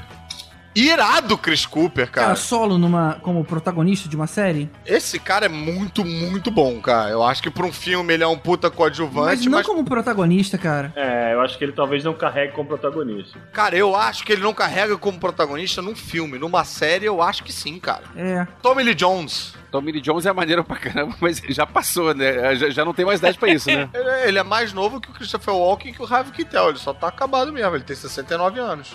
Cara, entre todos esses que a gente falou de velhos, eu ainda ficaria com o Dermot Mulroney mesmo, porque ele é mais novo, cara, que essa galera, mas ainda assim ele é velho. Então, ou seja, é o clima que eu pensei pra essa série. É. E a série é minha, foda-se. Manda essa e boa. E sou eu que mando nela. E hoje em dia, né, todo mundo tá tão novinho, né, que esse cara realmente, maluco com 52 anos, é tipo, caralho, esse cara deve ter três séculos de vida. Pode crer. É isso aí, é isso. Pode crer. Todo mundo é muito moleque na série. E o Liv Schneider? Liv Schreiber? Olha, É, seria tá maneiro aí, mesmo. hein? É, tá aí, Liv Schreiber. Quem, quem, quem, quem? É o Dente de Sabre. Ele tem cara de filha da puta, cara. Ele tava agora no, no Spotlight. É. Ele não parece nada com o Kitel, mas beleza, isso fica sendo licença poética. Ah, parece um pouco. Ele faz uma série da HBO também, né? Faz uma série na HBO também. Parece um pouco. Acho que eu fecho nele também. Então fechamos. É, eu gosto disso. Alguém, quem é que tem o telefone dele? Peraí que eu vou mandar um WhatsApp pra ele. Ana Kendrick como filha e beleza, fechou. Ana Kendrick é aquela ruivinha? É do A Escolha Perfeita. Não, Ana Kendrick é a. Tô é a digitando do- aqui pra ver quem é. Ah, boa. Ah, tá. Ela, ela tem cara de poder fazer uma ativista bem atrapalhadinha, sabe? Que se mete em encrenca. É mesmo, é mesmo. Tá bom. Aí aparece uma cena dela fazendo aquela musiquinha dos copos, aí fica direitinho. Como é que é a cena do Two Girls on a Cup?